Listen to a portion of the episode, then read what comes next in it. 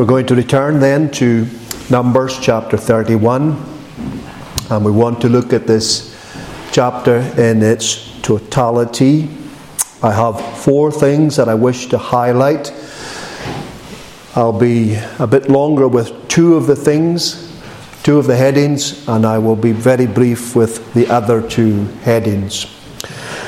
The title for the sermon tonight is Holy War.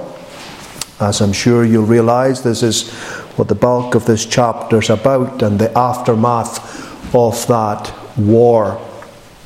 We have here the Lord spake unto Moses, saying, Avenge the children of Israel of the Midianites. Afterward shalt thou be gathered unto thy people. And what we have here is Moses' last battle with the people of Israel. And this is the, the last real act of the people before they entered into the promised land. But it was very notable for Moses himself. This was the last time that he was going to command the people to go out to fight. His last battle with the people. And it was also the time when he was going to face the last enemy. Paul tells us in 1 Corinthians chapter 15 verse 26 it talks about death as the last enemy. And here Moses was told by the Lord, after this thou shalt be gathered unto thy people. That's talking about death and the very fact that it says thou afterwards shalt thou be gathered unto thy people that would remind us, even in the Old Testament, that when death comes, it is not the end. It is not. Moses was going to be gathered unto his people. So it's quite a notable occasion for, for Moses as they go out on this last battle and as he himself was about to face uh, the last enemy. Well, as I said, four things briefly that we want to highlight from this chapter. And from verses 1 to 10, we have what we call the battle. We have the battle. It was a holy war, it was against Midian. Now, we need to do a wee bit of reminding ourselves why did this come about? Well, it came about because the Midianites hired Balaam Remember, we spoke about him. We had three nights with Balaam. And Balaam was hired by the Midianites. And they wanted this prophet, this false prophet, to come and to curse the people of God. And he couldn't. He could only bless them because that's what the Lord told him to do. But in order that the people would be punished by the Lord, or in other words, that the Lord Himself would punish the people of Israel. Balaam gave counsel to the Midianites, and he told them basically to send the women to the people of Israel, and they would then commit immorality and idolatry with the women. And that's what happened. The Midianite women went, intermingled with the people of God, and immorality happened. And what's always closely re- related to immorality is idolatry. And therefore, many of the people of Israel succumbed to this temptation. And Balaam knew that if that would happen, then God would act. And that's exactly what he did. We read that primarily in verse in chapter 25 of Numbers. The Lord sent a plague, and 24,000 of the people of Israel were killed because of the idolatry and immorality that they engaged in. And now the Lord was going to deal with the Midianites. And if you remember the story, you will also know that the Moabites were involved.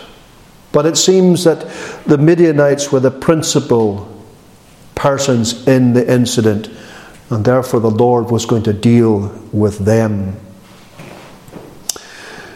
It did not work.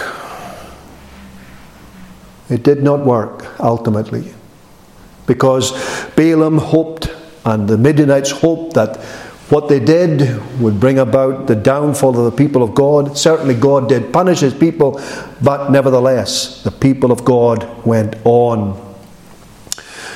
But now it was time for the Lord to deal with the Midianites. He had dealt with his own people. And maybe the Midianites might have thought, well, it's dealt with, it's over, nothing's going to happen. But no, the time came when God was going to deal with the other party, as it were. He dealt with his own. Terrible thing happened to them. Now he was going to deal with the Midianites. We might be somewhat schemish when we think about this and it might trouble us when we read something like this. And this is something that unbelievers can cast up to the people of God. Wasn't that terrible what the Lord instructed his people to do to go against the Midianites and then to fight with them? And then they took the, the women captive. And then when Moses found out that they took the women and uh, the children captive, the women had to be slain who were not virgins. And we look at this and we sometimes think, well, what is all this about? Surely this is, this is not right. And this is very often what people will cast up to the Christian. What kind of God do you serve who would authorize this to happen, the slaughter of women and children? Well, we have to realize what is behind this. First of all, we, we notice here that, or at least we notice in, in Deuteronomy, there were certain rules of engagement that the Israelites were commanded to do. When they went to war, if they came across a people that was not in the promised land. First of all, when they came across this people, they were to offer them terms of peace. If they accepted the peace offering, these people would become subjects to God's people. But if they did not accept the peace offering, that the people of Israel gave them, the Lord said they would go to war against the people and they would slay the males, but they would take the women and the children as captives. Now that's for people or peoples that were not in the promised land. So they always offered them peace, first of all. You can read this in Deuteronomy chapter 20. There's a whole section about it regarding the terms of engagement for the war. But what were they to do with those seven nations that were in the promised land? It was different there. They were to absolutely exterminate them, all of them, no exception. Why? Because these people were wicked people. And the, the people of God were going into the promised land and they were to cleanse the promised land. It was to be a holy land. And those persons who had been in it beforehand did not repent after many hundreds of years, and therefore the Lord was going to judge them. And the land was going to be cleansed. And the only way for that to be done was to exterminate them. That's basically the rules of conduct. if they came across a people who were not in the land, they would offer them peace. But those inside the land, there were seven nations within the land, there was no peace for them. They were going to be exterminated because they were a wicked people. And when the people of God would go into the, to the land, the Lord did not want those persons to in any way affect the people of God. There had to be a clean break. It was a promised land. This was God's land. And those people had to be dealt with accordingly. Here, when the people didn't, when the people didn't uh, kill the women and the children, it could well be that they believed that the Midianites were not in the promised land, which was true. They were not in the promised land. And therefore, the people thought maybe, well, we're not going to kill the women and the children. But the women should have been killed. Why? Well, the chapter tells us exactly why. Because they were instrumental in causing the men to sin. Verse 14, we're told Moses was wroth with the officers of the host, with the captains over thousands and captains over hundreds, which came from the battle. And Moses said unto them, Have ye saved all the women alive? Behold, these caused the children of Israel through the counsel of Balaam to commit trespass against the Lord in the matter of Peor. And there was a plague among the congregation of the Lord. And he is, he is reminding the people that it was through the actions of the women that the men succumbed to the temptation. And if these women were going to remain, who would know what would happen again? And therefore they had to be dealt with. Those who were virgins would be left alive, those who were not would be slaughtered. The Lord is impressing upon his people that the promised land is a holy land. And the people of God are to be separate, they are to be distinct, they are to be devoted to the Lord. And this is what was happening here. This was truly a holy war. And the Lord was making an, making an example of those who had sought to overthrow God's plan. Because this is what the Midianites wanted to do.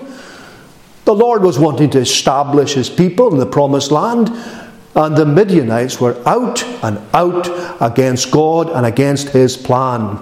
And therefore, this truly was a holy war. Now, just in case anyone is thinking that this kind of behavior applies to us today. Of course not. That is not the case.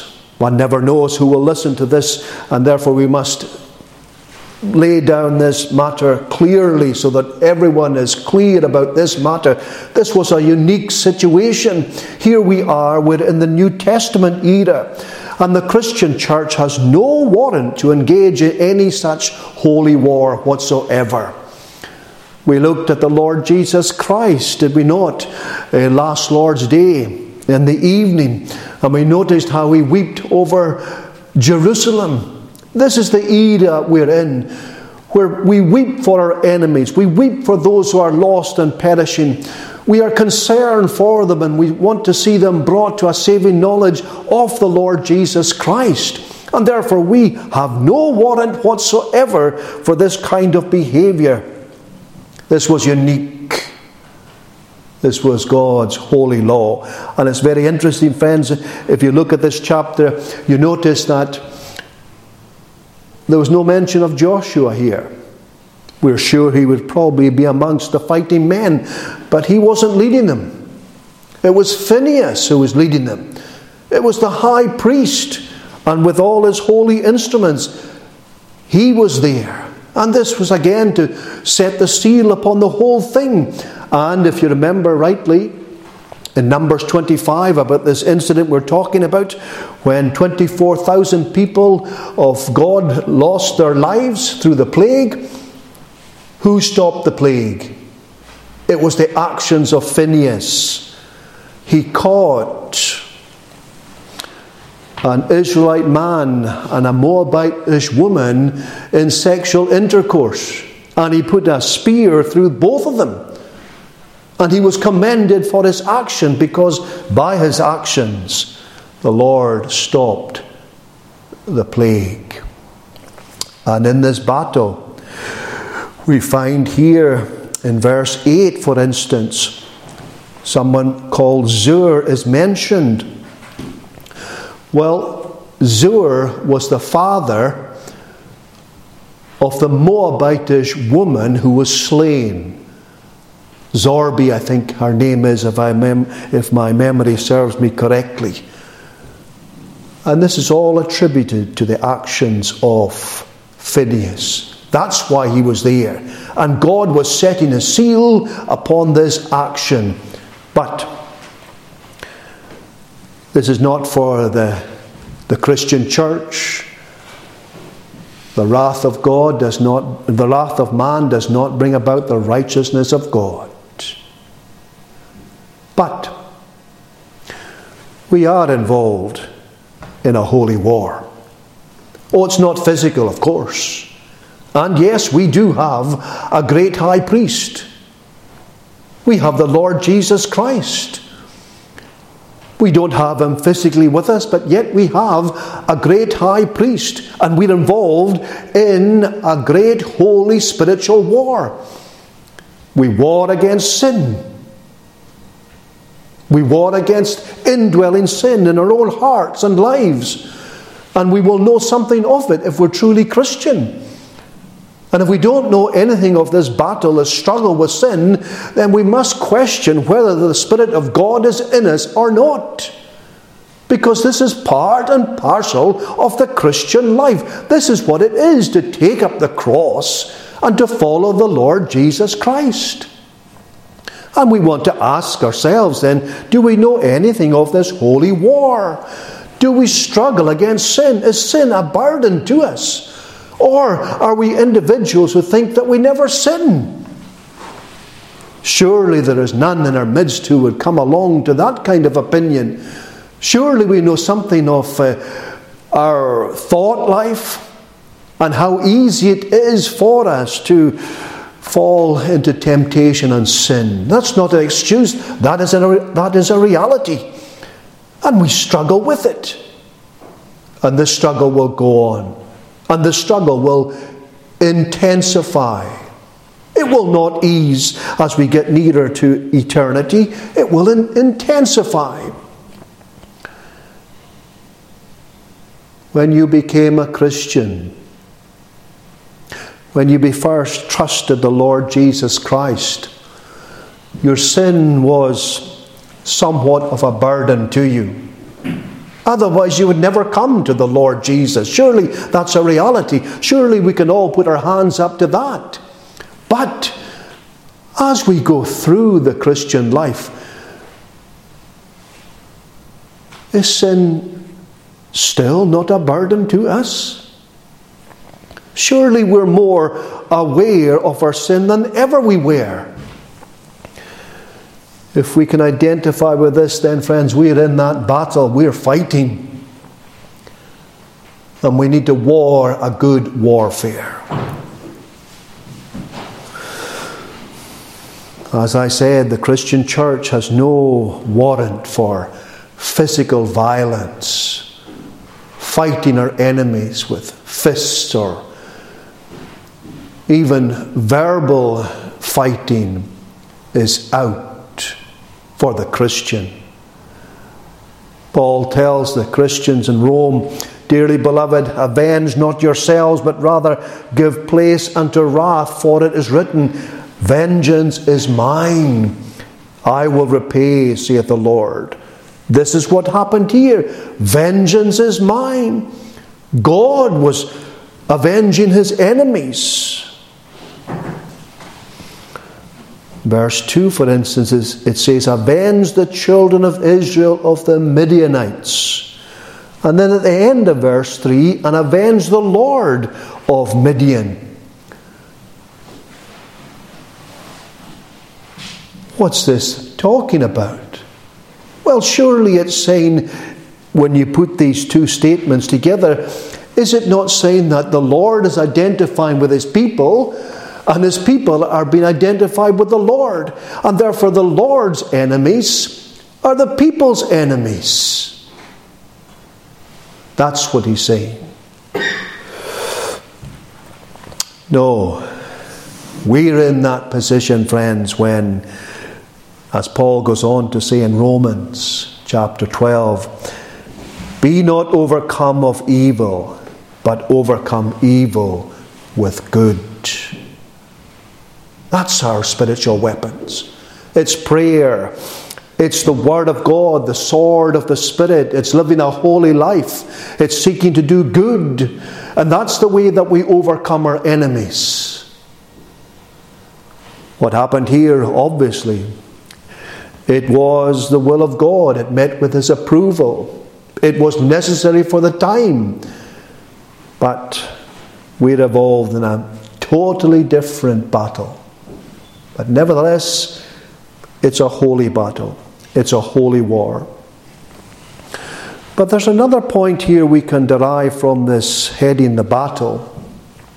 Some time ago, we looked at Luke chapter 17, and there was one or two verses that at the beginning of Luke chapter 17 that we read, but we didn't meditate upon. And verses 1 and 2 in Luke chapter 17 are very relevant to this passage of Scripture that we're looking at. What do we find then in Luke chapter 17, verses 1 and 2? This is Jesus. Then said he unto the disciples, It is impossible but that offences will come. But woe unto him through whom they come. It were better for him that a millstone were hanged about his neck, and he cast into the sea, than that he should offend one of these little ones. Now, Jesus is talking about those who believe. And uh, those who believe sometimes are tempted by those who don't believe, unbelievers. They're tempted to sin. Now, we might, think, might not think much of that, but the Lord Jesus Christ warns anyone who seeks to tempt the people of God to sin that they will suffer for it. This is exactly what happened here. The people of God were tempted by the women to fall into immorality and idolatry, and they succumbed, and many of them lost their lives. 24,000 of them lost their lives. And maybe the Midianites thought, well, it's all over. But no, the Lord had judged his people. Now he was going to judge the Midianites.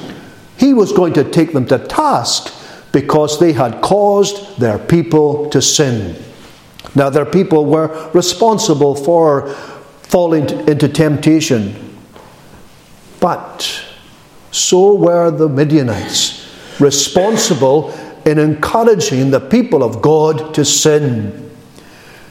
Jesus said, It is impossible, but offenses will come. People will tempt us. Situations will arise where we're tempted to sin, and sometimes unbelievers will put these temptations directly before us, hoping that we will succumb. Well, if that's the case, they will get their reward. This is what this passage teaches us. God will move, He will act.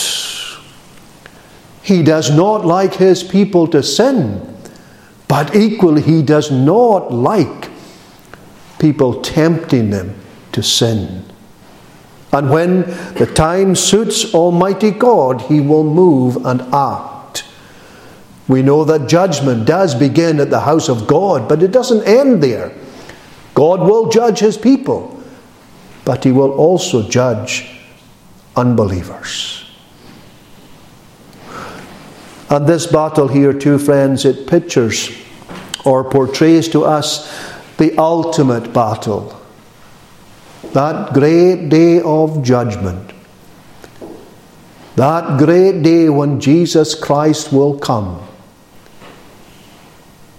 And all those who have tried to trip up the people of God and who have sought to thwart the the plans and the purposes of God will find that God will visit them in awesome, terrible judgment. Those in the promised land were going to be exterminated. And those here who had succumbed or who had, were instrumental in tempting the people of God, they too would meet the judgment of God. Secondly, we have in verses 11 to 24, we have the purification. The purification. Well, they brought some women back and they had to be dealt with. But what about the booty? And what about those captives that they brought back who were able to remain with them? Well, they had to be cleansed. Everything had to be cleansed. Those who were slain were slain, but there were others who were allowed to remain with the people of God as booty, along with all the other things like animals and precious, precious jewels and all of these kind of things, everything had to be purified. It had to be purified by fire and or water. Verse 23, what does it say, for instance? Everything that may abide the fire, ye shall make it go through the fire, and it shall be clean. Nevertheless, it shall be purified with water of separation and all that abideth not the fire ye shall make go through the water. This is again enforcing upon the people of God that they were a holy people, they were a separate people, and they were going into God's land and they were to behave accordingly and they were to make sure that it was to be a holy land devoted to the Lord Himself. That's what it's telling them. These things might seem strange to us, but the Lord was teaching them that He's a holy God and they are to be a holy people. And everything had to be purified. And those who had been fighting, no doubt they would be in contact with dead bodies. Even them, they had to be purified before they could come back into the camp. God is holy. God is absolutely holy, and He will have His people to serve Him in holiness. Thirdly, the spoils of the battle, verses 25 to 47. And basically, basically this chap, these verses tell us the people and animals that Israel took as spoils of war were distributed three ways the soldiers got half. The people in the camp got half. Not absolutely exactly, but almost. We're not going to go into all the complicated complications of the figures, but the soldiers basically got half, and the people in the camp got half. And both the soldiers and the people gave a percentage to the Lord. That's the way it was divided. Basically, the soldiers got half, the people left in the camp, they got the other half, and both of these groups gave a percentage to the Lord, the spoils of the battle. Last one, fourthly, verses 48 to 54, we have a special gift.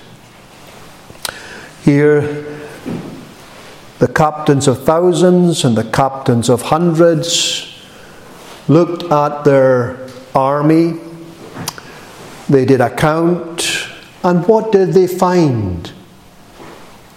Well, they found that not a single soldier was lost. Verse 49, what does it say? And they said unto Moses, Thy servants have taken the sum of the men of war which are under our charge, and there lacketh not one man of us. Now, this is remarkable. It's remarkable because only 12,000 went to battle, a thousand from each tribe. Now, again, we're not going to get our bogged down with the numbers, but it's obvious that a very small amount of people went against a much larger army.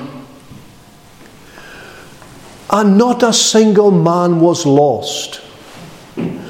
This would tell us that this was a supernatural victory.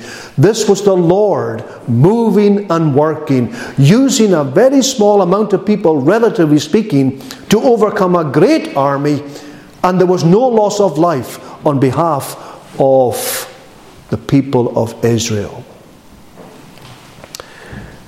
They had amassed a great amount of booty. They had given a percentage to the Lord. But that was not enough for the captains of the hosts. They wanted to give something else. Verse 50 We have therefore brought an oblation for the Lord. What every man hath gotten of jewels, of gold, chains, and bracelets, rings, earrings, and tablets, to make an atonement for our souls before the Lord. Now, we're not going to suggest for one moment that this is some offering that would take away their sins. That's not what is teaching us there at all. That would be totally inconsistent with the Word of God. But what they're doing there is they are acknowledging the goodness of God, they're acknowledging that He was with them, they're acknowledging the wonderful victory that He would enable them to achieve, and they want to give an offering to the Lord. They're so full of thankfulness and gratefulness to the Lord that without any prompting, they come and they want to offer to the Lord their God. It's a wonderful example. God had blessed them. And now, without any arm twisting, without any compulsion, they want to give back to the Lord their God. We're going to close by singing a part of Psalm 18. And verse 34 of Psalm 18 says, He teaches my hands to war, so that a bow of steel is broken by mine arms. The Lord had helped them. They were grateful. They were thankful. They were going to show it in a tangible manner. Every one of us, without exception, should take this on board. The Lord has been good. What has happened to us? A year has almost passed. The Lord has blessed us. We're coming to the end of the year. Let us show our gratefulness, let us show our thankfulness to the Lord. Let us rededicate ourselves to God. Let us serve Him with all our zeal. Let us acknowledge His goodness. These did. They give a special gift unto the Lord. Chapter 31 then, the Holy War. May the Lord bless His word to us. Let us pray together.